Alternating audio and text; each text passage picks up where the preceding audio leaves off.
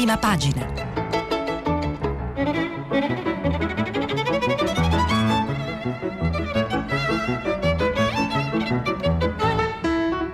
Questa settimana i giornali sono letti e commentati da Flavia Perina, editorialista del quotidiano La Stampa. Per intervenire telefonate al numero verde 800 050 333. Sms e WhatsApp, anche vocali, al numero 335 56 34 296. Buongiorno a tutti, sono le 7.18 di martedì 3 marzo e oggi vorrei aprire questa rassegna stampa con uh, un quotidiano che esce, eh, esce, un po' dal coro.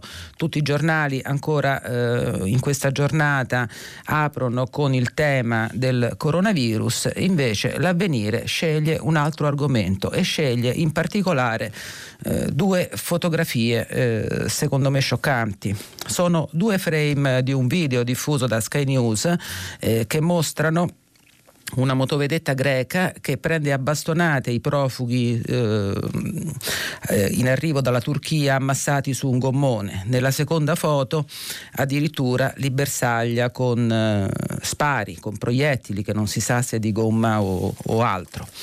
Eh, titola all'avvenire, un altro virus letale e caccia ai profughi. Di questo argomento eh, si è discusso anche ieri a tutta una città ne parla, c'è un'alta sensibilità degli ascoltatori eh, di questo canale e quindi penso che sia eh, opportuno puntare l'attenzione eh, su quello che sta succedendo, tra l'altro a poche centinaia eh, di chilometri dalla nostra città. L'avvenire eh, dedica a questo tema anche un interessante editoriale di Maurizio Ambrosini, un sociologo, studioso delle migrazioni, intitolato Abdicazione d'Europa Europa? Scrive Ambrosini, siamo proprio alla fine della compassione, per citare Portes, uno dei massimi esperti di fenomeni migratori.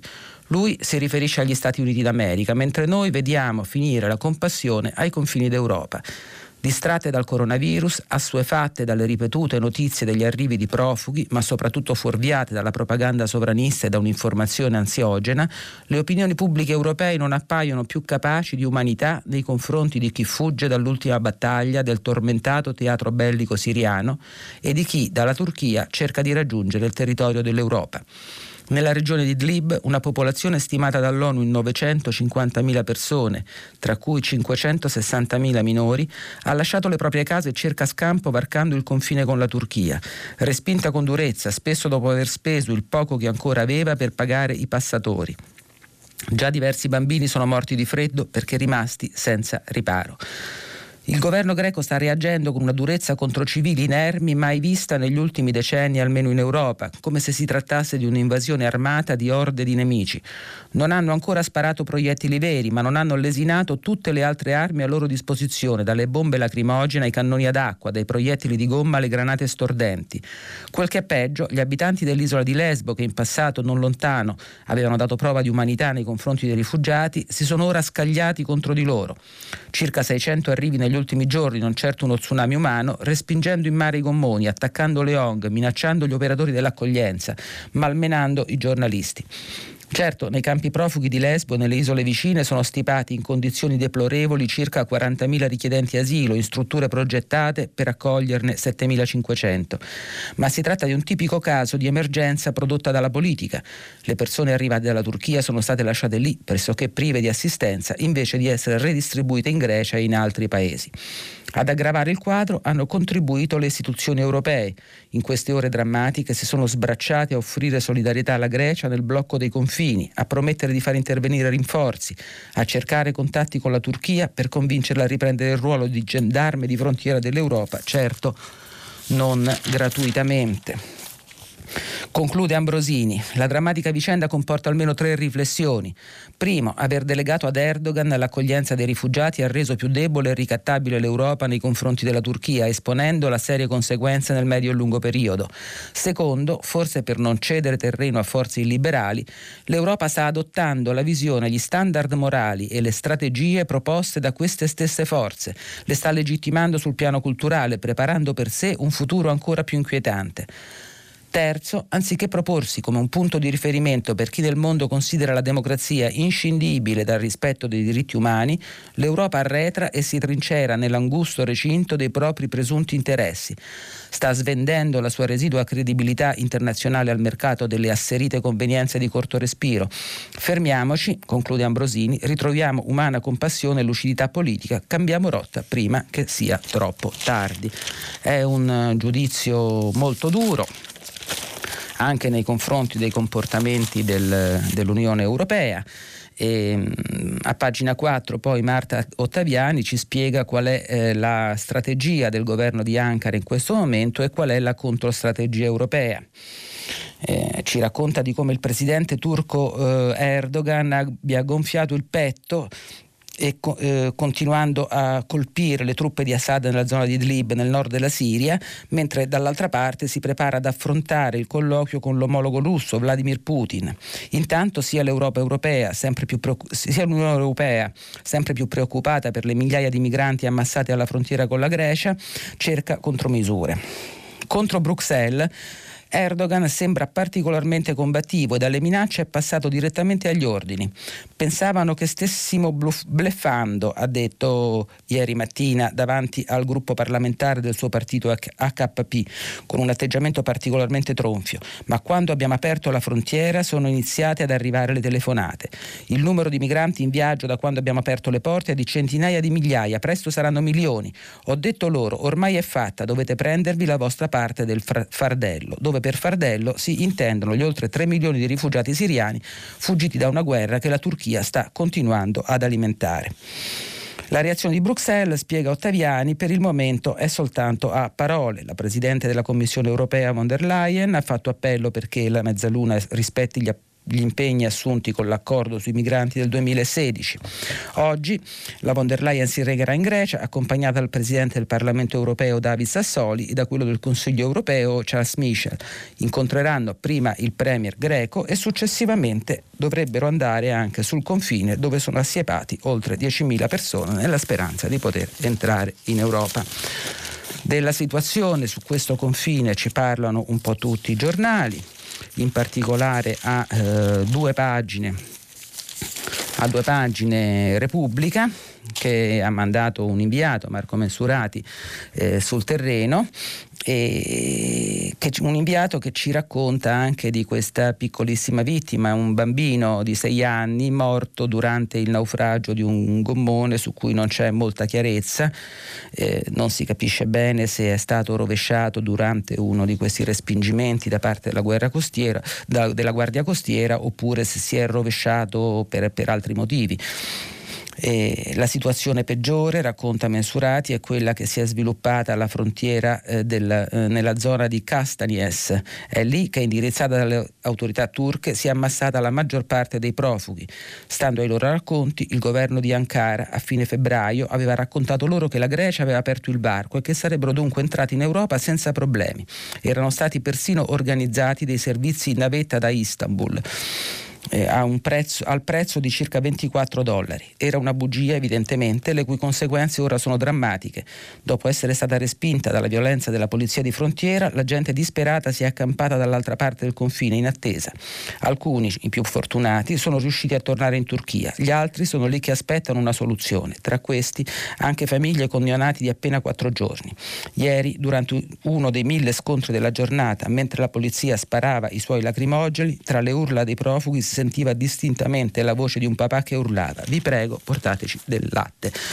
Sono eh, racconti drammatici e è una situazione che meriterebbe probabilmente più attenzione, che forse l'avrebbe se non fossimo un po', tro- un po tutti impegnati eh, nell'osservare quel che accade eh, sul terreno del contagio del coronavirus. E quindi andiamo direttamente a questa pagina, innanzitutto con i dati riprendiamo dal Corriere della Sera, in estrema sintesi, altri 66 eh, pazienti guariti dalla malattia, fra loro l'assistente del presidente della regione della Lombardia Altilio Fontana. Il totale di coloro che si sono lasciati alle spalle l'epidemia è salito a 149. Un dato, scrive il Corriere a pagina 10, che fa ben sperare anche perché nell'elenco ci sono due residenti di Codogno in piena zona rossa. Una buona notizia in un panorama che resta preoccupante, nel quale da domenica ci sono 258 nuovi casi con 11 morti, il dato ufficiale di 18 è frutto di un errore di comunicazione corretto ieri dall'assessore alla sanità lombarda Giulio Gallera, il totale delle vittime è quindi ora di 52 con il primo decesso nelle Marche.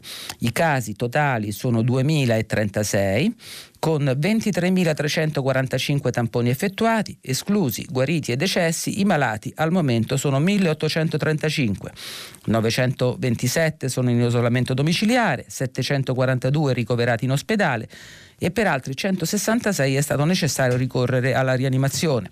La Lombardia guida la classifica con 1254 casi di coronavirus, seguita da Emilia Romagna 355, Veneto 273 e Piemonte 51.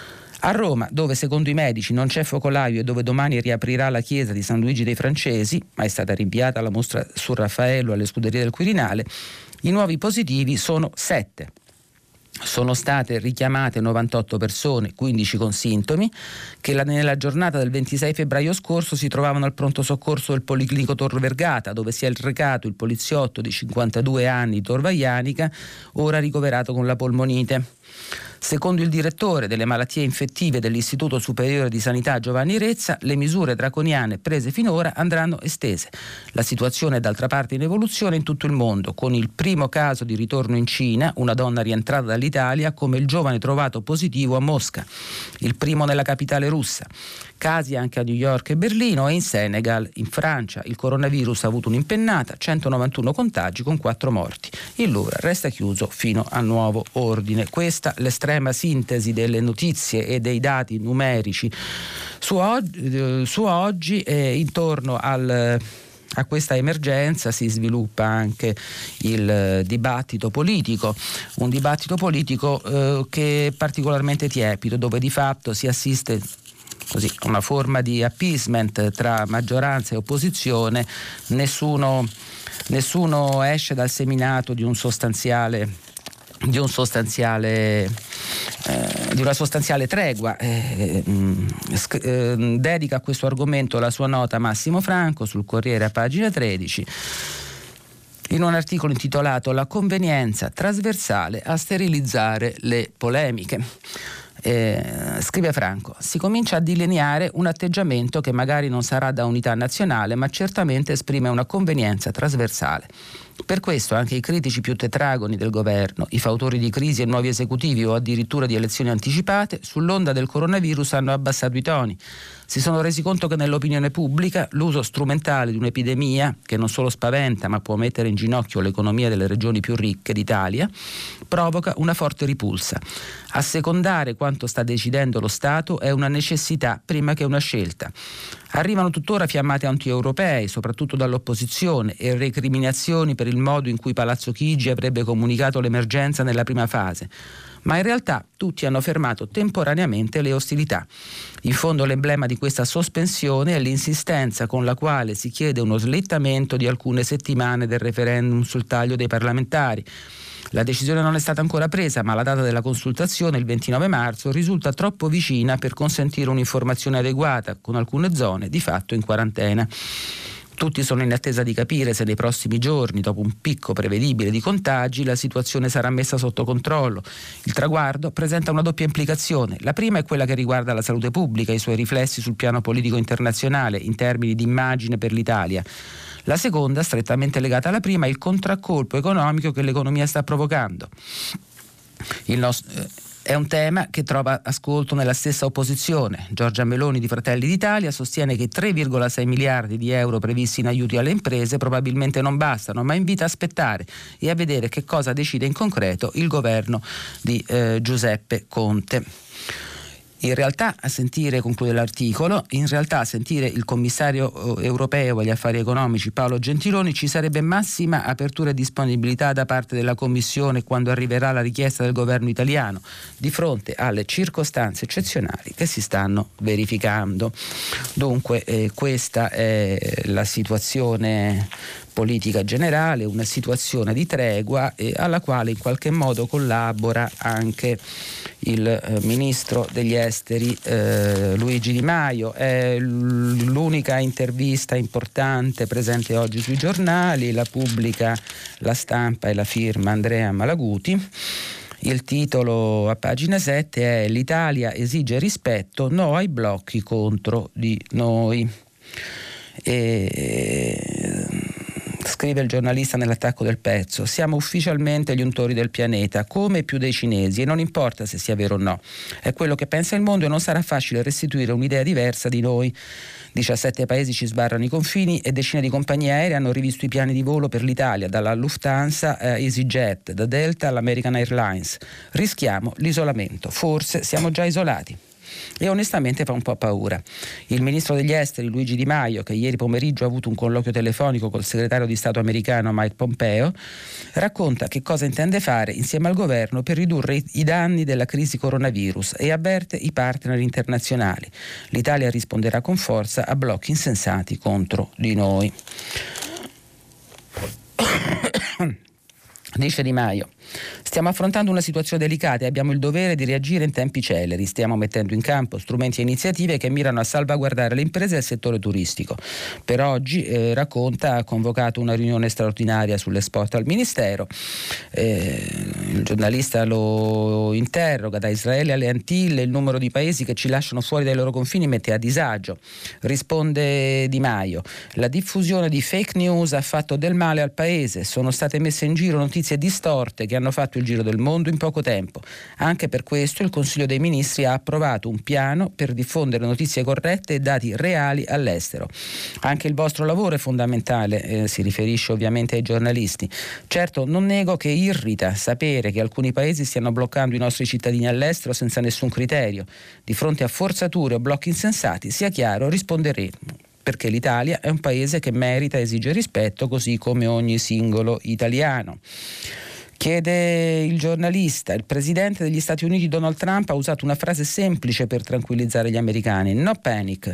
Noi sembriamo l'aereo più pazzo del mondo, panic, panic, panic, risponde Di Maio il governo e la Farnesina hanno improntato tutto alla massima trasparenza internamente e all'estero, quindi eh, sostiene, insomma, contesta un po' questa tesi sul panico.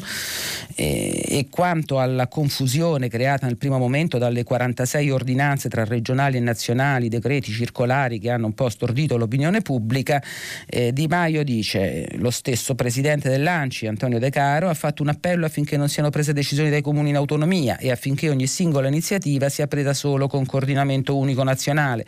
Come governo stiamo dialogando con le regioni, no alle polemiche in questo momento non servono al Paese, non c'è nessuna esigenza di prendere d'assalto i supermercati, bisogna usare la ragione. Che cosa vuole dire a chi invoca il governo di salute nazionale antivirus? Eh, la risposta di Di Maio, chi prova a usare il tema del coronavirus per fare campagna elettorale non vuole bene ai cittadini del Paese. E quanto eh, all'ultima domanda riguarda un altro fatto, un grave fatto di cronaca avvenuto a Napoli eh, tutti ne siamo al corrente, ne abbiamo parlato ieri, e Di Maio dà il suo giudizio, è un fatto non accettabile, mi stringo al dolore della famiglia del ragazzo, condanno gli episodi di violenza all'ospedale Pellegrini e non posso permettere che un servitore dello Stato venga considerato un criminale. Adesso aspettiamo quale sarà l'esito delle indagini, sicuramente di fronte a queste tragedie perde l'intero Paese. Dunque anche dal governo arrivano segnali... Eh, diciamo che tendono a tranquillizzare soprattutto gli italiani all'estero che in questo momento si trovano in difficoltà. Nel frattempo ci stanno una serie, una serie di notizie laterali e una serie di nuove misure, di nuove misure per eh, contenere una, la possibilità di un contagio su eh, larga scala.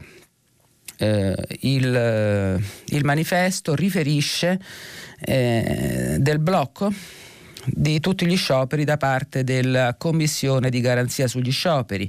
A pagina 3 eh, racconta che la Commissione ha rivolto a tutte le organizzazioni sindacali e associazioni professionali un fermo invito a non effettuare astensioni dal lavoro collettive fino al 31 marzo. Il motivo è l'emergenza sanitaria. L'effetto immediato è stata la revoca dello sciopero generale del 9 marzo lanciato dal movimento Non Una di Meno nella cornice dello sciopero femminista globale al quale avevano aderito eh, Slaikoba, Susi, USB, CUB e altre sigle sindacali e diverse strutture regionali della CGL. La lettera della Commissione che chiede lo stop agli scioperi è stata preceduta da una richiesta informale in seguito alla quale la CGL aveva deciso di revocare lo sciopero della scuola del 6 marzo. Il provvedimento ha valenza su tutto il territorio nazionale e fa leva sulla clausola presente nella normativa che regola le professioni e che prevede la possibilità di interdire gli scioperi per cause di calamità naturale e di ordine pubblico. Dunque il, gli scioperi vietati, mentre invece resta ancora una certa confusione nel eh, mondo che per molti versi e per molte persone è importante del calcio, ne parla Repubblica oggi a pagina 9, intervista il presidente del eh, Corriere eh, Malagò che sul tema del blocco del campionato di Serie A non ci sono ancora notizie certe e Malagò accusa accusa i club calcistici di essere un po' fuori dal mondo e dice è tempo che qualcuno rientri da Marte. Io ho disperatamente fatto presente quello che sta accadendo in Italia e in molte parti del pianeta, alla salute prima di tutto anche del calcio. Chiede il giornalista che è Maurizio Crosetti, ma, può, ma oltre a fare moral suasion, cosa può dire al calcio il presidente del CONI? Scelgano uno sport a caso, risponde Malagò, una disciplina qualsiasi, pugilato, tiro con l'arco, pallanuoto, ciclismo, scherma e io spiegherò loro le enormi difficoltà degli atleti per raggiungere i campi di gara. E stiamo parlando di qualificazioni olimpiche. C'è chi, come i pugili, ha un colpo solo, perso quel torneo, addio, gli sciabolatori dovevano gareggiare a Padova e ancora non sanno se riusciranno ad andare a Tokyo. Lo stesso i pugili in partenza partenza per Londra. Anticiperemo le trasferte, terremo conto dei tempi delle eventuali eh, quarantene. Dio non voglia. Vi immaginate le difficoltà organizzative, i costi ingigantiti? Ecco, questo direi ai dirigenti del calcio. Insomma, tutto il mondo dello sport sta eh, riorganizzandosi sulla base dell'emergenza coronavirus. Gli unici a resistere eh, sono eh, diciamo, il club del il club del pallone. Maragò comunque è convinto che i giochi di Tokyo 2020 si eh, giocheranno regolarmente, così come gli europei, eh, gli europei di calcio. Dice che non esiste alcuna possibilità che Euro 2020 salti, anche perché è una manifestazione itinerante e questo aiuta. In estate poi i virus di solito, di solito spariscono. Andiamo avanti tra gli approfondimenti tra gli approfondimenti che oggi ci propongono i giornali eh, c'è anche un, un, lungo articolo sul Fatto Quotidiano che eh, riassume il, il, tema della dipendenza del sistema economico italiano eh, dalla, eh, dalla Cina. Lo firma Nicola Borzi a pagina 9, il titolo è Perché non possiamo far arrabbiare la Cina? 44 miliardi di ragioni. Il pezzo trae spunto dalle scuse del governatore del Veneto per le sue frasi sui cinesi che mangiano topi. Pechino è un fondamentale partner commerciale, scrive Borzi. E, e, ehm, e riassume così la situazione. Come quasi 800 anni fa, il Veneto è ancora in prima fila negli scambi commerciali tra Italia e Cina. Secondo i dati più recenti elaborati dall'ufficio di statistica della regione guidata da Zaia, nei primi nove mesi dell'anno scorso interscambio con la Repubblica Popolare ammontava a oltre 4,3 miliardi, tra 3,2 miliardi di esportazioni e 1 miliardo e 1,1 di importazioni. Tra le province venete i legami con la Cina erano più forti a Treviso, seguiti da quello di Vicenza e Padova. Tra i distretti industriali italiani più legati all'economia di Pechino, secondo l'ultimo rapporto di Intesa San Paolo, ci sono quello della meccanica strumentale e quello della concia di Venezia. Dunque, in, uh, in, Cina e a Hong Kong ci sono quasi 2.000 imprese italiane con 190.000 addetti e un fatturato di 36 miliardi. Dai primi anni 2000 sono cresciute di sette volte, specie sul fronte produttivo, perché vent'anni fa due terzi delle aziende italiane in Cina avevano solo uffici commerciali. Poi ci sono le imprese cinesi in Italia. A livello finanziario, investitori cinesi possiedono il 45% di Pirelli, il 2-3% di Eni, il 35% di Cassa Depositi e Prestiti di Cassa Depositi e Prestiti Reti, il 2% circa di Intesa San Paolo, Unicredit e Generali, il 40% di Ansaldo Energia e l'intera Candy. A fine 2018 nella penisola erano presenti 340 gruppi della Repubblica Popolare o con quartier generale a Hong Kong. Le imprese italiane partecipate da questi gruppi erano 638 con una occupazione complessiva di quasi 42.000 addetti e un giro d'affari di circa 23,4 miliardi di euro. Le imprese italiane a partecipazione cinesi occupavano oltre 29.000 dipendenti con un fatturato di quasi 15,7 miliardi. Quelle controllate da multinazionali di Hong Kong davano lavoro a oltre 12.800 italiani. E dunque un insomma un, un, sistema di scambi e di connessioni molto vasto che eh, eh, vede in testa la Lombardia a livello territoriale in Lombardia ci sono 182 imprese italiane a capitale cinese, eh, seguite dal Lazio con 53 aziende, dall'Emilia Romagna con 43 imprese e quasi 4.000 lavoratori e a seguire Piemonte e Veneto con la presenza di 34 imprese cinesi per regione, la prima con 3.800 addetti e la seconda con 3.200. Dunque, conclude Borsi, nonostante le scuse, Zaya e i suoi fan devono fare attenzione a prendersela coi cinesi. Proprio da un detto veneto, infatti, ricorda che a ridere di venerdì paradossalmente si rischia pia- di piangere la domenica. E andiamo ancora Andiamo ancora avanti, lasciamo la pagina del coronavirus per andare appunto ai fatti di cronaca napoletani, li prendiamo dal mattino, il quotidiano di Napoli, che sicuramente è in questo più aggiornato di altri. Eh, il mattino riporta stralci dell'interrogatorio del complice del quindicenne ucciso ieri da un carabiniere durante un tentativo di eh, rapina questo altro ragazzo di cui non vengono diffuse le generalità è stato interrogato e ha raccontato e ha raccontato che cosa è successo. Eh, interrogato al PM Francesco Cerullo, il ragazzo non ha avuto remore a raccontare la propria vita strafottente e spericolata in mezzo a una strada e lontano dalla scuola. Dice il diciassettenne, quella notte avevamo bisogno di soldi per andare a ballare, volevamo andare in discoteca, ci serviva denaro, abbiamo notato una macchina bella, l'abbiamo seguita, poi il mio complice è sceso dallo scooter che guidavo e si è avvicinato al militare. Il resto della sua versione va confrontato con le testimonianze rese fino a questo momento, ma anche e soprattutto con gli esiti di autopsia e di indagini balistiche. 24 ore dopo il delitto, la Procura di Napoli usa il bisturi. Al momento il carabiniere che ha sparato, è indagato per omicidio volontario. Si tratta di un'ipotesi di massima, è bene chiarirlo, che consente ai PM di tenere aperto un fascicolo, di dare corso a tutti i passaggi istruttori del caso. Un'ipotesi che attende riscontri concreti, verifiche oggettive, in uno scenario che potrebbe cambiare e spingere gli inquirenti a ragionare su un delitto provocato da eccesso colposo di eh, legittima eh, difesa.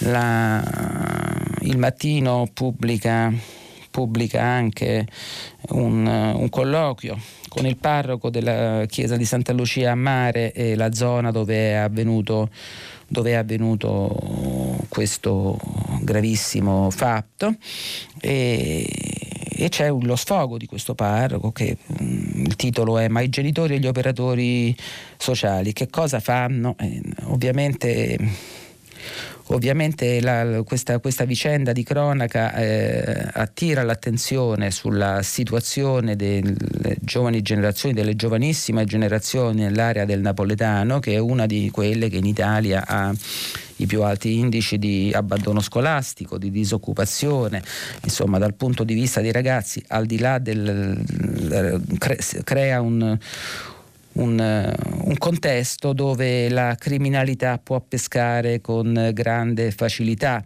Il eh, ministro all'istruzione Lucia Azzolina, intervistato sempre dal mattino, annuncia che arriveranno più maestri e si parte dalla Campania, eh, invoca un patto con le famiglie e insomma dice che è allo studio un piano che partirà dalle regioni con i più alti tassi di abbandono scolastico. Eh, racconta la Zolina, sono una delle tante docenti del sud che ha lasciato casa per andare a lavorare, sono stata professoressa pendolare tra La Spezia, Sarzana e Biella, so di cosa stiamo parlando non sono una persona che fa facili promesse, il piano Sud può essere uno strumento, ma il mio primo obiettivo, voglio dirlo con chiarezza, è mettere in sicurezza il sistema di istruzione e dargli stabilità, avere un quadro certo, numeri certi, per poter poi fare tutti gli altri ragionamenti possibili. Eh, ho un obiettivo, dimostrare di poter far funzionare questa amministrazione, di saper spendere tutte le risorse a eh, disposizione e le assicuro che finora non è stato fatto. E dunque impegni anche nel settore scolastico per cercare di contrastare, eh, di contrastare, un fenomeno di adesione in massa alla criminalità che purtroppo riguarda alcune zone del paese. Andiamo avanti con altre notizie eh, che in prospettiva diciamo, aprono delle finestre che diventeranno più importanti nei prossimi giorni. Innanzitutto le primarie democratiche in America, il super martedì.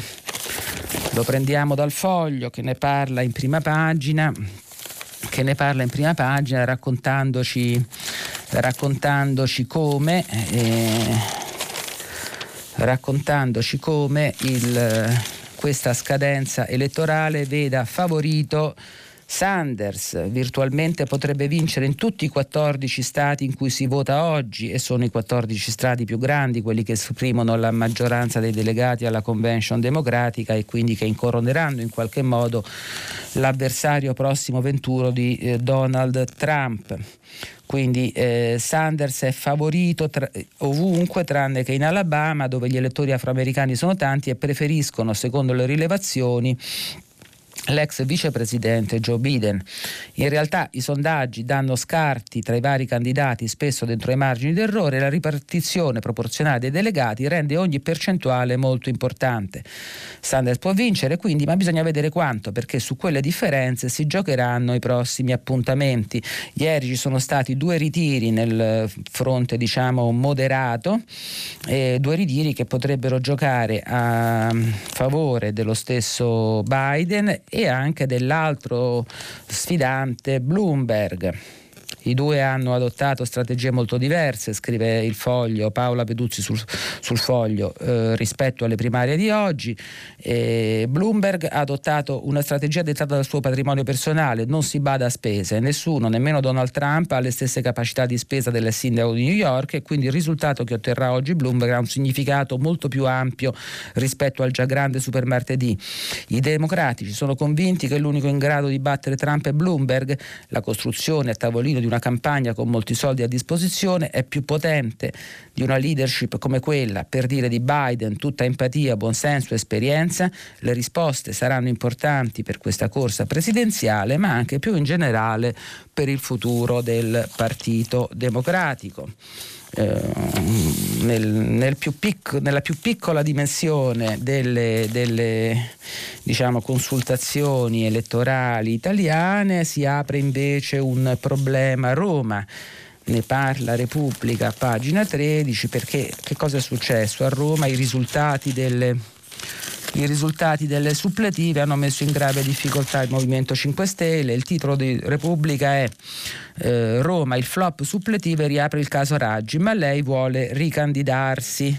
Eh, nell'articolo Nell'articolo si spiega che eh, si racconta di un silenzio sceso su Roma da parte dei big del Movimento 5 Stelle, sempre più lontani dalla sindaca che nel 2016 venne eletta trionfalmente al ballottaggio col 67% dei voti, da Vito Crimi, attuale reggente, a Luigi Di Maio, da Paola Taverna, da Alessandro Di Battista fino a Beppe Grillo, nessuno più parla della capitale né tantomeno della sua prima cittadina. Difficile difenderla perché ha un po' di onestà intellettuale, confida un parlamentare grillino. Intanto Raggi, eh, secondo Repubblica, studia la possibilità di dare vita a una sua lista civica che le consenta di aggirare i divieti del regolamento 5 Stelle. Molto dipenderà dagli stati generali del movimento che potrebbero arrivare in estate con la prima cittadina della capitale che proverà a sfruttare la variabile tempo Più ne passa senza alternative di peso. Al momento c'è una timida autocandidatura di Monica Lozzi, presidente del settimo municipio, più le sue chance di un bis potrebbero crescere. In quest'ottica Raggi punta a spendersi il suo rapporto col Premier Conte, professore del suo primo esame universitario, ma tra i 5 Stelle più scettici sono in tanti a non credere a un aiuto da Palazzo Chigi, ad avanzare il sospetto. Domenica Conte, domenica scorsa alle suppletive, avrà votato per la sconosciuta Rendina, che era la candidata del Movimento 5 Stelle a Roma, o per il ministro dell'economia del suo governo, Gualtieri, che ha vinto le suppletive col 62%? A proposito di stati generali, un'altra notizia dalla stessa pagina di Repubblica, per le sardine niente scampia, se non ci siamo tutti non vale. Che cosa succede? È saltato quello che a tutti gli effetti doveva essere il primo congresso delle sardine, l'assemblea di Scampia programmata per il 14 e il 15 marzo. La causa, eh, scrive Repubblica, è l'emergenza coronavirus, come ha confermato Giulia Trappoloni, una delle fondatrici del movimento, ieri a Palermo. Probabilmente l'iniziativa sarà rimandata perché non ce la sentiamo di escludere tutte quelle persone che vivono nelle zone a rischio. Se non c'è ancora una comunicazione formale da parte delle sardine, ciò è dovuto all'assenza al momento di un piano B. Gli organizzatori ancora non sanno se spostare più in là nel tempo la manifestazione, mantenendo come sede il quartiere di Napoli, o sostituirla con una serie di assemblee organizzative in luoghi diversi. Ancora in tema di seggi ed elezioni, torniamo sul, uh, sull'argomento referendum uh, per spiegare bene che cosa sta succedendo in ordine al possibile rinvio del referendum sul dimezzamento dei parlamentari. Prendiamo la notizia dall'avvenire a pagina 12. Eh, il titolo è Referendum, Conte prende tempo sul rinvio a giugno. Si aspetta domenica, scrive l'avvenire, se per le aree a rischio per il coronavirus dovesse essere confermata la misura della chiusura delle scuole, allora davvero prenderebbe corpo l'ipotesi di spostare il referendum sul taglio dei numeri dei parlamentari dal 29 marzo a giugno a scuole quasi chiuse. Il ragionamento è semplice, se in Lombardia, Veneto ed Emilia Romagna le scuole saranno chiuse fino al 15 marzo, come sarebbe giustificabile l'afflusso discusso negli stessi plessi scolastici di numerosi cittadini appena due settimane dopo, si naviga a vista, insomma, approfittando del fatto che domenica si svolgerà un'altra suppletiva in Umbria dove potrà essere fatto un nuovo test d'affluenza. La posizione del Premier Conte è che per il momento la data è ferma e si segue l'evoluzione dei fatti. Nella maggioranza e tra maggioranza e opposizioni non ci sono ancora posizioni convergenti. Tra l'altro la decisione di un rinvio della data del referendum richiede un coordinamento stretto con il Quirinale e un placet dei comitati referendari. Tra le motivazioni che spingono a tenere fermo l'appuntamento del 29 marzo c'è anche quella legata all'immagine del Paese, che dimostrerebbe di non avere ancora sotto controllo il coronavirus dopo diverse settimane di misure eccezionali. A favore della, del rinvio della data alcune anime, non tutte, dei comitati per il no, facendo leva sull'argomento dell'oggettiva mancanza di copertura mediatica, dell'impossibilità di svolgere una vera campagna elettorale, dei presumibili effetti del coronavirus sulla partecipazione. Con il rinvio viene fuori anche l'argomento venale del risparmio di 300 milioni da usare subito per l'emergenza, ma alcuni dei comitati contrari al taglio dei parlamentari ritengono che il 29 marzo potrebbe favorirli, perché l'emergenza sanitaria demotiverebbe chi è orientato al sì, mentre il fronte del no, seppure dato per minoritario, si è dato un'organizzazione più militante. Intanto oggi tre dei senatori che hanno firmato per lo svolgimento della consultazione, il forzista Cangini, il democratico Nannicini e il leghista Pagano, terranno una conferenza stampa per chiedere al governo di prendere una decisione. Anche il Comitato Democratici per il No, coordinato dal costituzionalista Marco Plutino, ritiene che tocchi al governo decidere ma senza tirarla per le lunghe.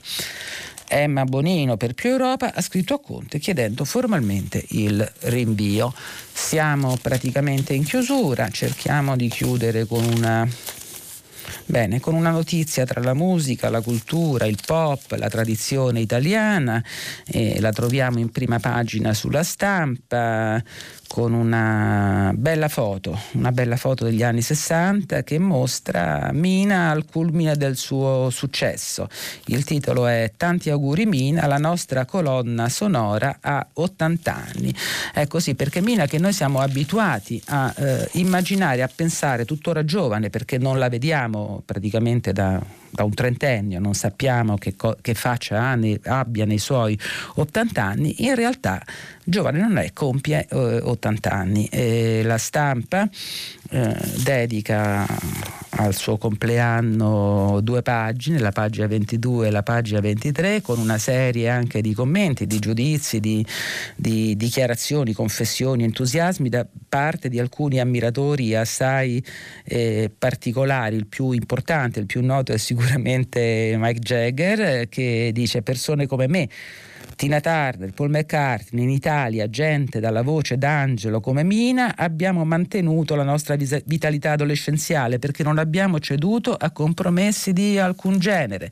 Ci sono poi gli auguri e i giudizi di Andrea Camilleri, di Achille Lauro, di Elvis Costello, di Claudio Abbado, di Tiziano Ferro e addirittura di Totò eh, che a suo tempo disse quell'anima lunga che sembra un contrabbasso con tutte le corde a posto, quelle carni bianche da gelato alla crema, quella creatura recita poco e male, ride al momento sbagliato, ma se si spengono le luci e lei comincia a cantare, da quella voce escono grandi palcoscenici, pianti pianti, pianto e risate.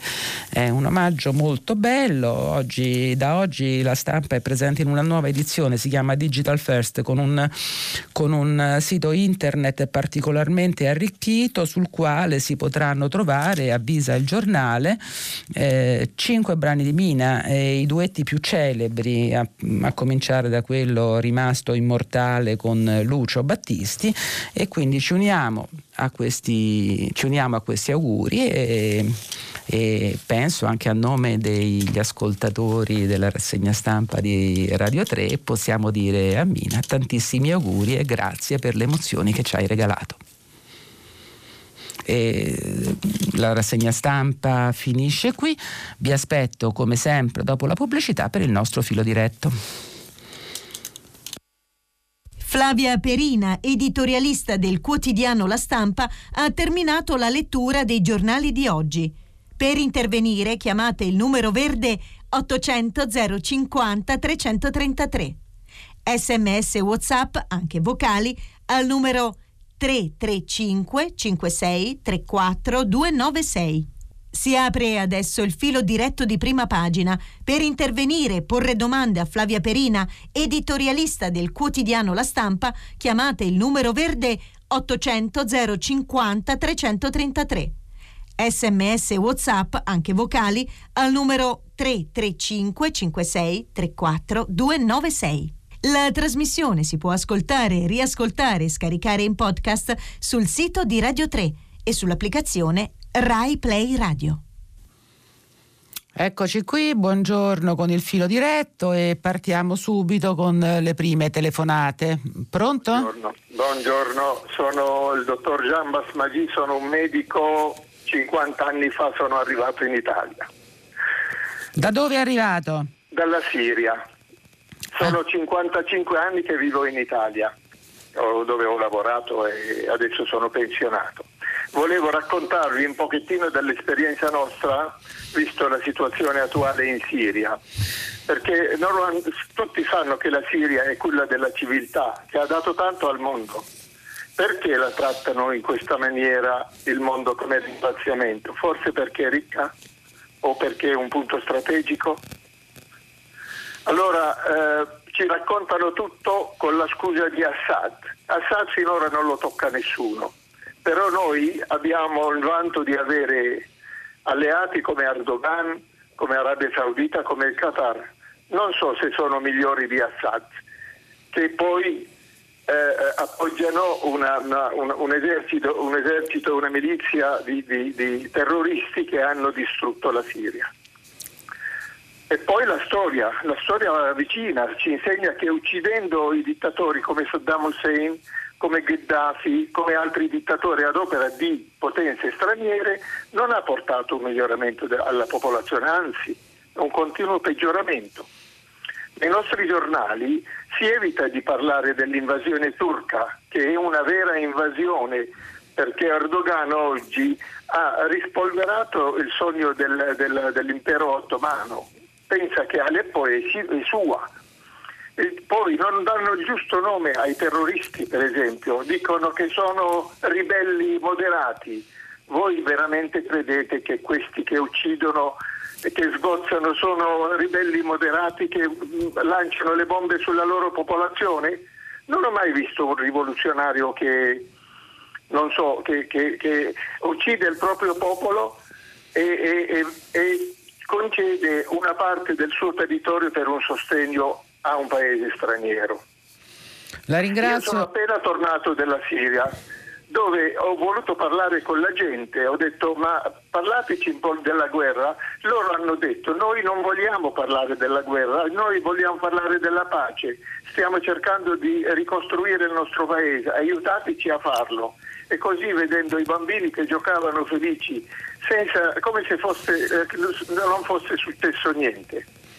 Perciò noi dobbiamo creare un'opinione pubblica per fermare la guerra, per fermare Erdogan, per dare la possibilità alla popolazione siriana di eh, autodeterminarsi, di ritornare nel suo proprio paese perché stanno diventando, sono diventati merce di, di ricatto per Erdogan e un problema per l'Europa non credo che i, i, rifugiati vorrebbero essere così, vogliono tornare, aiutiamoli a tornare a casa loro come stanno facendo i miei familiari che sono dispersi in tutto il mondo.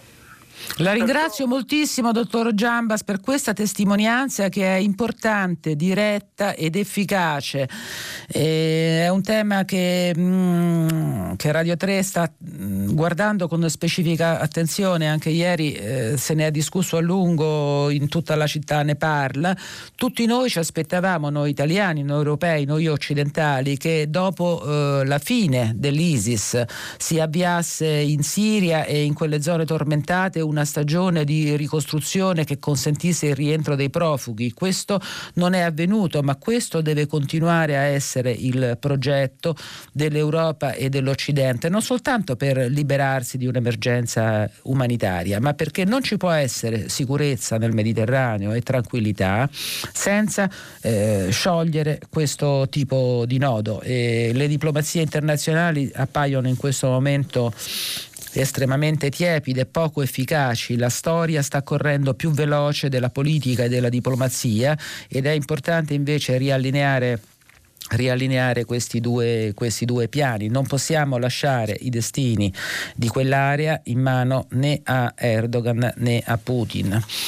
E dopo questa apertura andiamo avanti, sentiamo ancora chi c'è al telefono. Pronto? Eh, pronto? pronto? Buongiorno. Buongiorno, sono Vincenzo da Reggio Emilia. Io volevo ricollegarmi a quel gravissimo episodio di Napoli parlando del tema della responsabilità della famiglia, la responsabilità di, di un padre e di una madre. Eh, io, io, sono un nonno e, e quando i nipotini sbagliano li sgrido. Eh, quindi volevo sottolineare l'importanza appunto del ruolo della famiglia nell'educazione di questi ragazzi.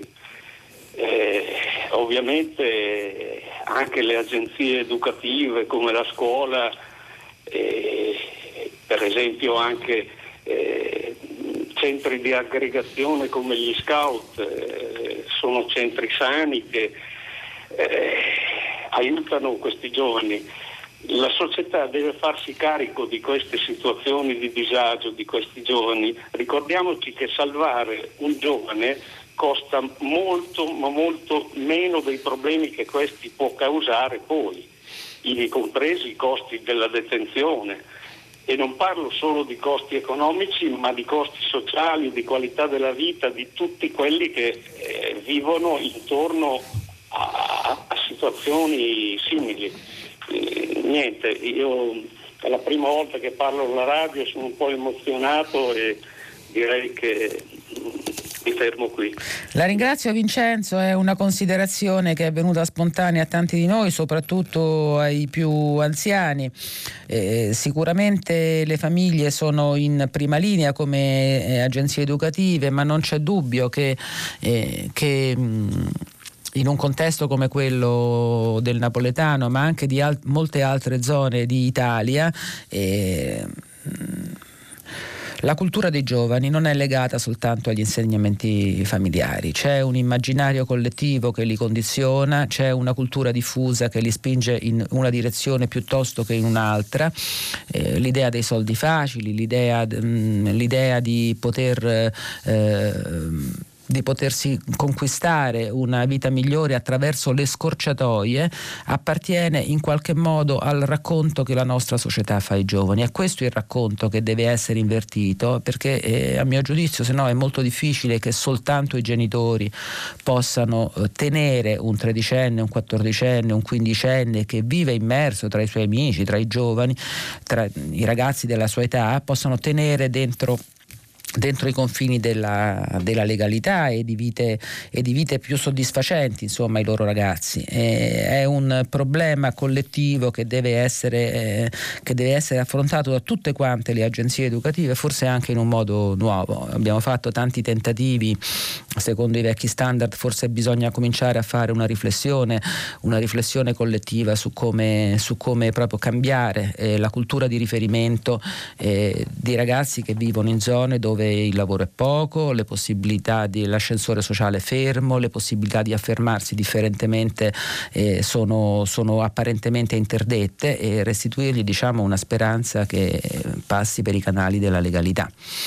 Andiamo avanti, pronto? Pronto? Sì, buongiorno, sono Renata, telefono dal Mugello. Eh, città metropolitana di Firenze. Io ho chiamato perché ho un figlio che vive e lavora a Mosca e, um, il mio figlio con queste, tutte le fake news che si sono diffuse, vere, non vere, con tutto quello che eh, eh, eh, si è visto, ha un lavoro che lo porta fra l'Italia e la Russia, si è visto azzerare anni di lavoro si è visto uh, rovinare il suo lavoro, soprattutto dal momento in cui è apparso sul Pierdi Canale, sul primo canale della televisione, al, al telegiornale delle 8, quello più guardato, si è visto apparire come prima notizia il governatore Fontana che si metteva la mascherina. Quello è stato un messaggio devastante per il, eh, i lavoratori che viaggiano tra la Russia e l'Italia. Io parlo della Russia perché conosco meglio la situazione, ma sarà successo anche da tante parti. Mi posso immaginare cosa è successo con la Cina quando è stato detto che i cinesi mangiano topi vivi. Ecco. Allora, la mia riflessione in questi giorni, sono molto arrabbiata, guardi, mm, la mia riflessione è stata, ma queste persone ci governano, si fanno chiamare gover- da un po' di tempo presidenti di regione si fanno chiamare governatori, ma cosa governano? Ma cosa comunicano? Non stanno attenti a quello che fanno, non stanno attenti loro, mh, mm, un loro gesto, un loro atto può provocare un disastro. Tra l'altro lui si è messo questa mascherina in una maniera così maldestra che se un chirurgo si mettesse una, ma- una mascherina così verrebbe radiato. Primo, cosa gli avrà fatto, cosa, da cosa l'avrà protetto quella mascherina? È stato un gesto devastante signora, guardi. Signora Renata con Signora... il cuore in mano. Mi scusi. No, no, no, capisco, capisco, la, capisco anche la, diciamo, la concitazione, la foga quando appunto di mezzo ci sono problemi importanti come un figlio che perde il lavoro oppure si vede ridimensionata un'attività, eh, un'attività impostata da tanto tempo in un paese difficile come la Russia. Non è una situazione isolata.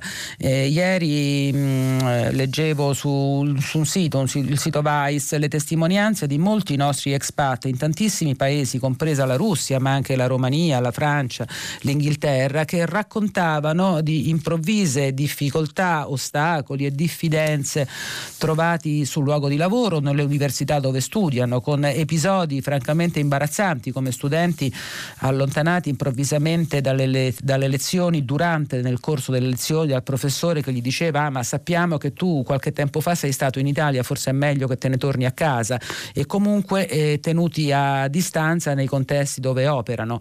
È un problema molto grave, in larga parte suscitato da, anche da un'informazione eh, come, come raccontava Renata, da una comunicazione di questa emergenza che nei primi giorni soprattutto è stata sconnessa, allarmistica, ha portato immagini che forse non si sarebbero dovute vedere in televisione sulle reti di tutto il mondo. Eh, speriamo che nei prossimi giorni si cominci ad accendere un faro anche su questa realtà. Eh, gli italiani all'estero che lavorano e studiano all'estero sono moltissimi ed è necessario tutelare anche loro così come tuteliamo i nostri connazionali dentro i confini.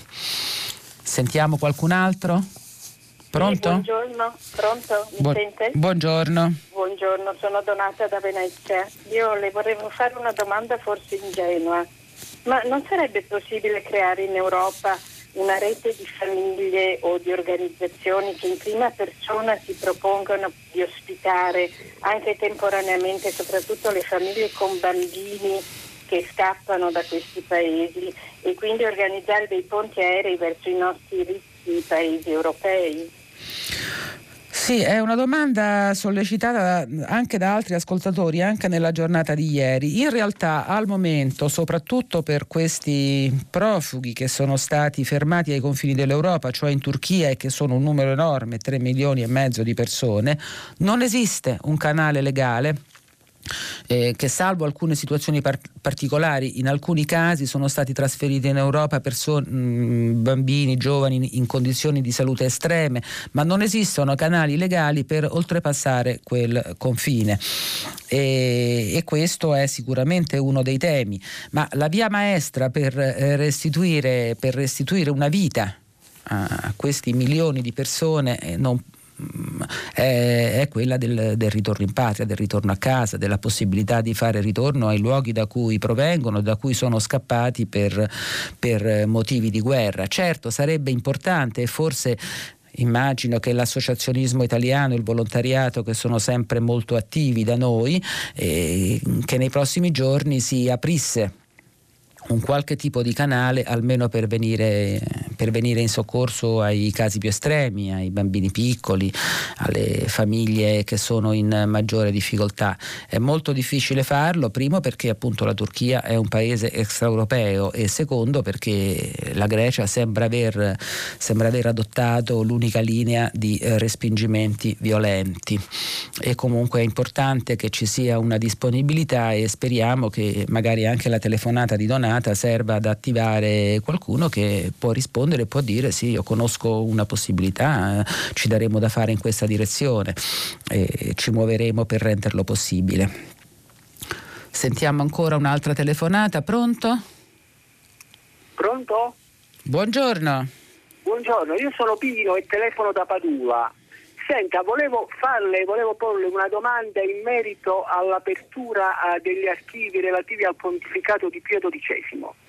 Ecco, senta, dalla lettura delle prime carte si evince come il Papa abbia aiutato gli ebrei per sfuggire alla persecuzione nazista. Intanto il rabbino capo di Roma ha già dichiarato che le carte lette in Vaticano si, deve, si riveleranno un boomerang, cioè non apporteranno nessun contributo alla verità acclarata. Ecco, lei cosa ne pensa innanzitutto? E al tempo stesso le voglio chiedere, è allora possibile, partendo proprio da queste carte, da questi documenti, riscrivere un pezzo di storia, quello che fa ancora più male a tanta comunità e che ancora ci manca?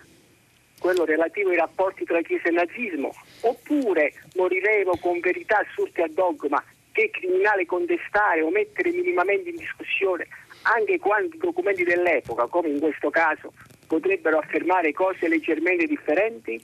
La ringrazio e l'ascolto alla radio.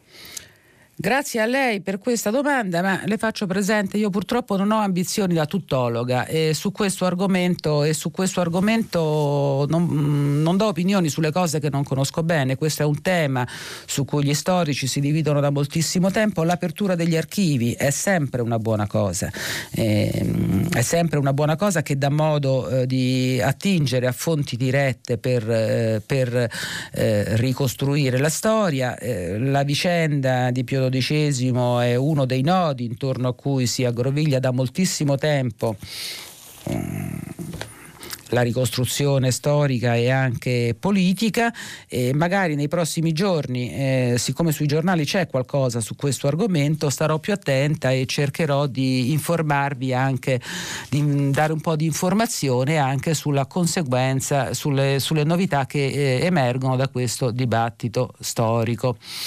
E adesso sospendiamo per un attimo le telefonate e andiamo a guardare eh, un pochino gli sms eh, che ci arrivano dai nostri ascoltatori. E si parla molto di migranti, eh, scrive Luigi, si considerano i migranti un problema ma non si affrontano le cause che li hanno spinti a lasciare il proprio paese, il tutto mi sembra un pochino ipocrita. C'è poi Beniamino eh, invece che contesta l'editoriale di Avvenire, dice predicare è facile, vorrei che Ambrosini si mettesse nei panni della Grecia che purtroppo se la deve sbrigare da sola. D'altro canto l'Europa è la meno responsabile del disastro della Siria, però secondo tante anime belle dovrebbe pagarne eh, le eh, conseguenze. Eh, mettersi nei panni della Grecia, Beniamino, non è una cosa... Eh, non è una cosa complicata, certo loro stanno sopportando stanno sopportando una larga parte di questa emergenza e tuttavia anche nella severità, anche nel rigore, anche nella difesa dei confini, il principio di umanità a mio giudizio è un principio che non si può abbandonare. Vada a vedersi su eh, Sky News i video dei, delle motovedette che prendono a bastonate dei disgraziati su un gommone e eh, mi dica se quei video sono conciliabili con eh, i valori che l'Europa e qualunque paese paese europeo dovrebbe, eh, dovrebbe coltivare. Anna eh, è di questa opinione e ci dice fermiamo questa vergogna, non possiamo rimanere indifferenti davanti a eh, questa umanità eh, sofferente. E, eh, ovviamente ci sono anche molti messaggi che, che riguardano il coronavirus. Eh, Antonio da Bologna eh, racconta un, l'effetto straniante delle raccomandazioni che riguardano la distanza minima di un metro cui, da cui tenersi l'uno dall'altro e ci scrive lunedì entrerò in aula con 33 ragazzi. Tenersi a un metro l'uno dall'altro sarà un interessante problema eh, topologico. E sì, certo, la chiusura delle scuole in alcune aree del paese, mentre in altre aree restano aperte, è un, eh, per molti rappresenta un problema. Molti avrebbero voluto chiusure, chiusure più larghe, eh, ma eh, d'altra parte penso che con un po' di, un po di buonsenso si possa diciamo, eh, affrontare, affrontare, questa situazione, eh, soprattutto nelle regioni che al momento non sono state colpite più di tanto. Torniamo al telefono, allora pronto? Buongiorno, sono Francesco e chiamo da Bologna. Buongiorno Francesco. Sì, eh, chiamo da Bologna ma sono napoletano e quindi volevo dire la mia su quanto sta accadendo a Napoli. Eh, ho ascoltato mh, mm, la sua frase quando ha riportato quello che ha detto il nostro Ministro degli Esteri oggi al riguardo. Eh, solidarietà alle forze dell'ordine, ha stigmatizzato eh, quanto è successo all'ospedale e poi vicinanza alla, alla famiglia. Ma questo è, cosa significa? Uh, cioè, eh, questo rappresenta l'ipocrisia di fondo con cui eh, viene affrontato il problema Napoli. Uh, cioè, ha detto tutto ma non ha detto nulla, è stato vicino a tutti. Napoli purtroppo bisogna avere il coraggio di dire le cose come stanno. Napoli vive una situazione emergenziale. Um, sentivo poc'anzi un altro ascoltatore che parlava appunto del, delle reti sociali degli scout, ma ci rendiamo conto um, cosa c'è a Napoli la sera? A Napoli è terra di nessuno, uno Stato che non riesce ad affermare la propria autorità, il proprio potere, il proprio controllo del territorio, che non riesce a bloccare uh, un'onda barbarica di persone che hanno devastato un pronto soccorso, ha subito un attacco a una caserma, perché quello è stato un attacco armato ad una caserma e non si fa nulla. Cioè, ci, deve, ci, vorrebbe il coraggio di affermare ehm, che Napoli, per questo stato eccezionale, emergenziale che vive, richiede uno stato d'eccezione. E purtroppo lo dico con il dolore da, di napoletano e di uomo anche tendenzialmente ideologicamente di sinistra e progressista. Il problema a Napoli non si risolve adesso con, queste, con questi concetti questi principi, le reti sociali, la famiglia, la famiglia, ma dovrebbe essere una famiglia tra virgolette normale, quella che avrebbe dovuto impedire che accadesse ciò, ma abbiamo sentito le interviste, i commenti a caldo di, quel, eh, di, di, quel, eh, di, quel, eh, di quello spaccato di società in cui um, si è maturato quello che è avvenuto appunto.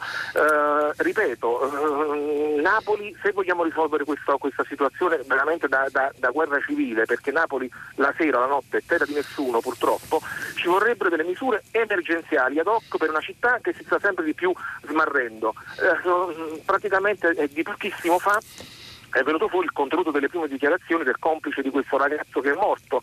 Uh, stavano facendo una rapina per andare in discoteca. Cioè, ci rendiamo conto come, la, la, come trascorri la tua giornata, ha risposto al PM, ha risposto praticamente uh, stando per strada, così, uh, facendo niente. Cioè, questa è proprio una rappresentazione efficace di cosa è Napoli e dell'ipocrisia ricorrente con cui poi la società, tutti noi, affrontiamo il problema, richiamando appunto la scuola, eh, la società, siamo tutti responsabili, eh, purtroppo così non ne verremo mai eh, fuori. Volevo appunto confrontarmi con lei e vedere cosa ne pensava al merito.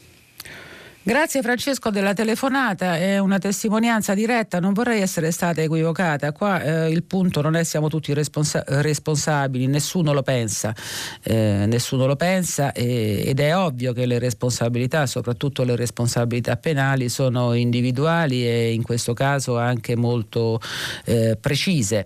Ehm, poco fa, quando abbiamo avviato questa discussione, mi riferivo soltanto alla tentazione di addossare ogni tipo di responsabilità alle famiglie famiglie in una situazione come quella di Napoli, come lei giustamente ha detto, eh, la famiglia è uno degli agenti che si muove su un territorio degradato dove la scuola ha perso il suo ruolo, l'ascensore sociale non esiste, la criminalità pesca appunto fra centinaia, forse migliaia di ragazzi che eh, non fanno niente tutto il giorno, stanno in mezzo alla strada e come eh, unica fonte di reddito, come principale fonte di reddito per levarsi quegli sfizi che ogni quindicenne desidera sera, andare in discoteca, uscire con una ragazza, eccetera, si rivolgono alla, alla criminalità o, azio, o ad azioni illegali. È un problema colossale che sicuramente richiede provvedimenti straordinari eh, che tuttavia non si possono limitare soltanto alla gestione dell'ordine pubblico, non possono essere a mio avviso soltanto provvedimenti sul terreno della repressione criminale che pure è importantissima e prioritaria in questo momento, ma devono cambiare eh, le modalità di vita di queste enormi masse di persone abbandonate alla marginalità e che diventano brodo di cultura di fenomeni come quelli eh, che eh, abbiamo visto. Sappiamo anche benissimo che si parla molto di queste situazioni quando succedono fatti di questo tipo e che poi il, l'opinione pubblica italiana, la politica italiana, la comunicazione italiana tende a dimenticarsene cinque minuti dopo. E questo probabilmente è, è uno dei problemi gravi, sono, è polvere questa che mettiamo sotto il tappeto appena finisce il clamore, ma è polvere che resta lì e si riproduce e si moltiplica. Eh, resto sempre su Napoli perché abbiamo anche un messaggio da Franco che ci scrive per la sicurezza del pronto soccorso era stata annunciata giorni or sono la presenza fissa di forze dell'ordine.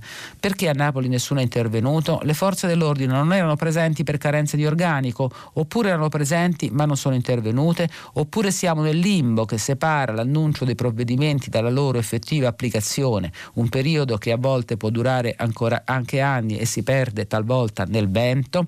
Ecco esattamente quello che dicevamo poco fa, eh, passati c'era stato un altro grave episodio di devastazione degli ospedali, era stata annunciata presidi armati nei pronto soccorsi, eh, a quanto pare questi presidi o non ci sono o non hanno funzionato perché appunto la tendenza italiana è quella di fare grandi annunci quando succede un fatto di cronaca che muove l'opinione pubblica e poi di dimenticarsene dopo un, un paio di giorni e magari questa volta forse il risultato sarà più più concreto e più di lungo periodo, speriamo.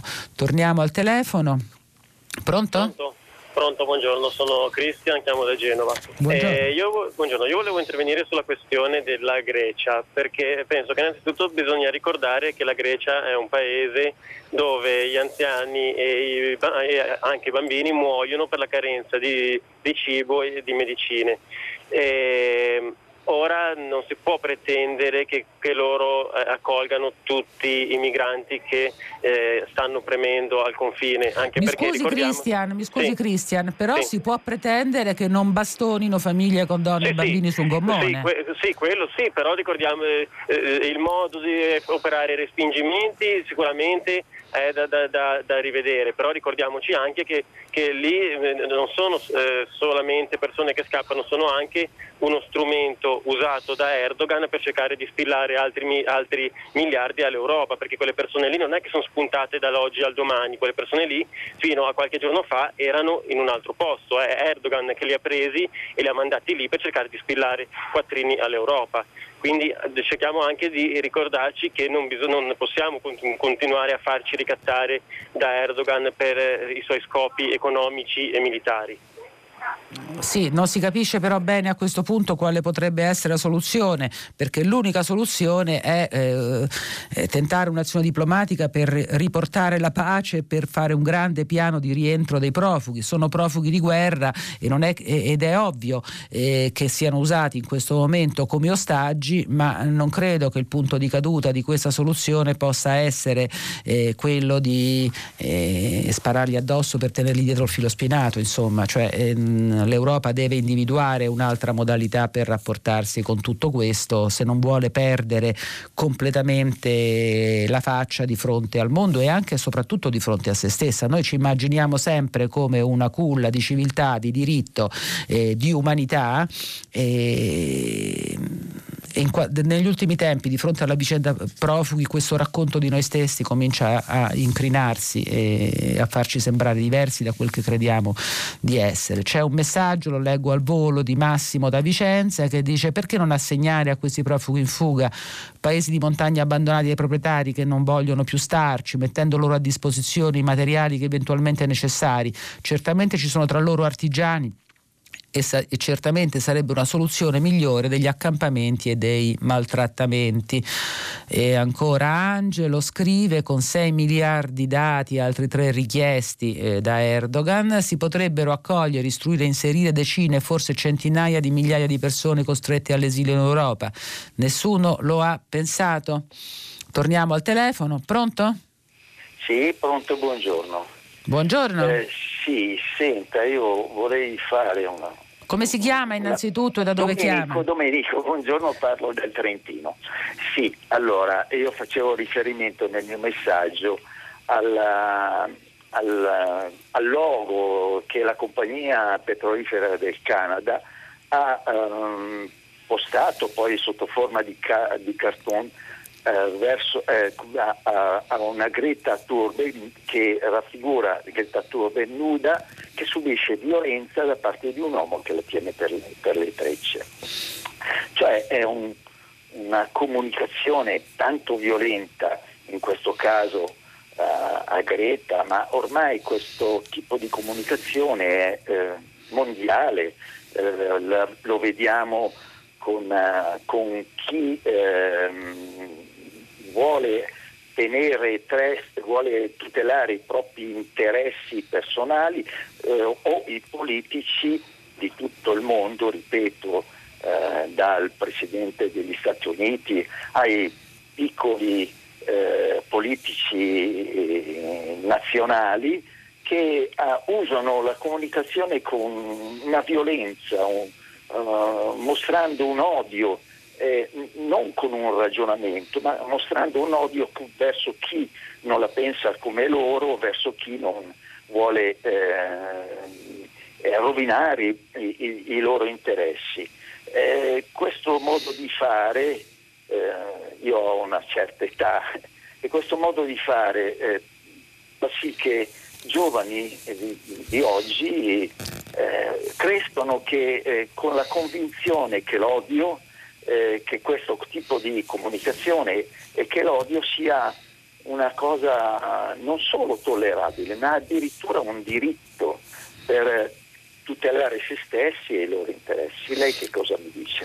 Grazie Domenico. Il nostro ascoltatore ha fatto riferimento a un caso eh, di cui io oggi non ho parlato in rassegna stampa, ma di, di cui si, sui giornali italiani in realtà non è tanto presente, ma si sta discutendo molto fuori dall'Italia in Europa e negli Stati Uniti. E il caso è, riguarda una compagnia petrolifera canadese, la X-Site, che eh, avrebbe mh, mm, diciamo, fatto circolare nei suoi stabilimenti degli adesivi da mh, mm, applicare sul caschetto dei dipendenti, eh, dove si vede una figura di spalle con le trecce, c'è il nome Greta, quindi eh, la, la, figura è nuda e presa per le trecce, insomma in qualche modo si evoca uno stupro eh, collegandolo all'immagine immagine di Greta Thunberg. Questa cosa ha fatto, ha fatto ovviamente indignare moltissime persone, sono state richieste, sono state richieste delle mh, spiegazioni alla compagnia, la compagnia ha sostenuto che l'adesivo non è roba sua ma era la proposta di un'agenzia pubblicitaria e quindi c'è eh, dibattito sulle vere responsabilità di questo fatto, ma ha ragione Domenico, eh, ormai eh, anche nella comunicazione del mondo adulto, del mondo che noi siamo eh, soliti immaginare, immaginare come responsabile, eh, in questo caso si tratta appunto di una grande multinazionale del petrolio, eh, stanno, eh, sta prevalendo la tentazione di affrontare i problemi o comunque le questioni di comunicazione con eh, un linguaggio estremo, eh, aggressivo, eh, sul, filo, sul, filo, della legalità e del consentito eh, per, eh, così, per, con, con, intenti eh, promozionali, propagandistici, per parlare al proprio mondo, ma utilizzando sempre il livello massimo di provocazione. È una, è, una, tendenza dei tempi, l'abbiamo vista applicata in tanti ambiti, è sicuramente collegata anche al tema dei social che hanno per molti versi imbarbarito eh, la comunicazione tra noi e sdoganato espressioni che in altri tempi ci saremmo vergognati di utilizzare, figuriamoci una grande impresa pubblica ed è una tendenza che dovremmo attivarci tutti quanti per contrastare. Eh, restiamo, penso, al telefono, pronto? Eh, sì, pronto? Buongiorno, buongiorno, con chi parlo? Buongiorno, mi chiamo Giuseppe, chiamo da Roma. E ascolti, le faccio una domanda mh, con la premessa che non mi è simpatico Erdogan ehm, allora, nel passato mi sembra di aver visto da parte del, delle forze internazionali attaccare paesi come la Serbia, la Libia per colpa, per via di, non per colpa, per difendere i diritti umani. E mi sembra che con um, alcuni soggetti si abbia una, con alcune persone o con alcuni dittatori si abbia per interessi economici un tipo di atteggiamento profondamente diverso. Quindi mh, mi chiedevo quanto e come, parlando sempre di valori, almeno in queste, questa radio si parla sempre di valori, spesso si parla di valori, stamattina si è parlato di valori umani, eh, invece sembra prevalere nei confronti della Cina, nei, nei confronti della Turchia, gli interessi economici, molto più degli interessi umani. Volevo sapere il suo parere.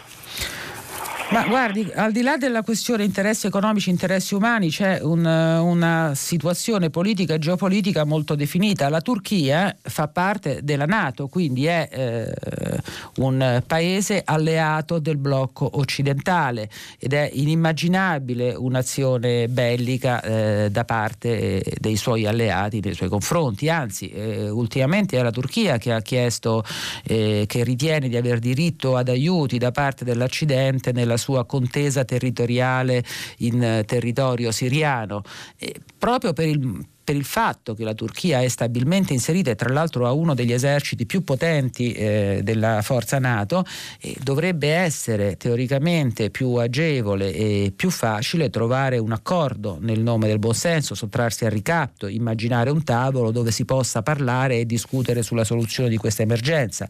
In realtà in realtà eh, Erdogan sembra deciso ad affidarsi alle prove di forza, in questo momento le prove di forza appaiono addirittura vincenti perché l'atteggiamento sia dell'Europa sia degli Stati Uniti che sono alle prese con eh, la campagna elettorale, con l'ultimo anno di mandato di Trump e quindi sono distratti da tutt'altri fatti, non hanno né voglia né tempo né fantasia di eh, impegnarsi eh, come hanno fatto in altri tempi su questo tipo di scenari, Erdogan sta approfittando di questa situazione per immaginare di intestarsi posizioni di forza.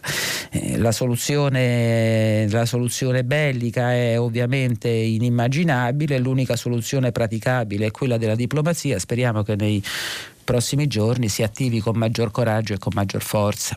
Ancora al telefono, pronto? Pronto, buongiorno. Buongiorno. Sono Laura, telefono da Trieste. Una domanda che si collega in maniera diversa alla precedente. Che cos'è l'ONU? Che cosa sta facendo il Consiglio di sicurezza? C'è ancora il diritto di veto? È un'organizzazione elefantiaca, di facciata? Oppure noi, generazione vecchia, che abbiamo creduto e che abbiamo voluto questa organizzazione, dobbiamo eh, considerarci dei falliti? Grazie. Beh, eh, diciamo l'ONU eh, appartiene a un grande sogno, quello di un governo di un governo superiore del mondo nel nome dei diritti umani, del, un governo globale delle grandi questioni del pianeta. Sappiamo da molto tempo che questo sogno si è rivelato in eh, parte fallace e ognuna di queste circostanze ci conferma la difficoltà che hanno i grandi organismi internazionali nel dirimere nel dirimere situazioni complesse di questo tipo. Sullo scenario medio, medio orientale poi l'ONU negli ultimi tempi è stata assai eh, poco eh, presente. Eh, la realtà è che in questa situazione sarebbe auspicabile che si avanzassero nuovi soggetti, a cominciare dall'Europa, che tuttavia eh, storicamente non riesce ad avere una posizione univoca, non riesce ad avere una voce forte in questo momento. Penso tra l'altro che la situazione sia eh, fortemente complicata, eh, come abbiamo detto poco fa, dalla fase di transizione che attraversa un po' tutto lo schieramento in, uh, occidentale. L'America si era proposta fino a prima dell'esperienza Trump un po' come il gendarme del mondo, era stata capofila in tante situazioni l'amministrazione Trump ha eh, decisamente cancellato questo tipo di ruolo, siamo in una fase in cui gli equilibri si riassettano senza una guida precisa e quando non c'è una guida precisa è ovvio che valgono i rapporti di forza e le persone, eh, le vite delle persone eh, molto spesso rischiano di essere l'ultimo elemento di valutazione in questo contesto. Dunque siamo arrivati, siamo arrivati, alla fine, ci fermiamo qui. Dopo il giornale radio Edoardo Camurri conduce pagina 3 e a seguire novità musicali di primo movimento. Alle 10, come sempre, tutta la città ne parla, approfondirà un tema posto da voi ascoltatori. Potete riascoltarci come ogni giorno sul sito di Radio 3 e da me da Flavia Perina. Buona giornata e arrivederci a domani mattina. Flavia Perina, editorialista del quotidiano La Stampa, ha letto e commentato i giornali di oggi. Prima pagina è un programma a cura di Cristiana Castellotti. In redazione Maria Chiara Beranec, Natascia Cerqueti, Manuel De Lucia, Cettina Flaccavento. Posta elettronica, prima pagina, chiocciolarai.it. La trasmissione si può ascoltare, riascoltare e scaricare in podcast sul sito di Radio 3 e sull'applicazione Rai Play Radio. Thank you.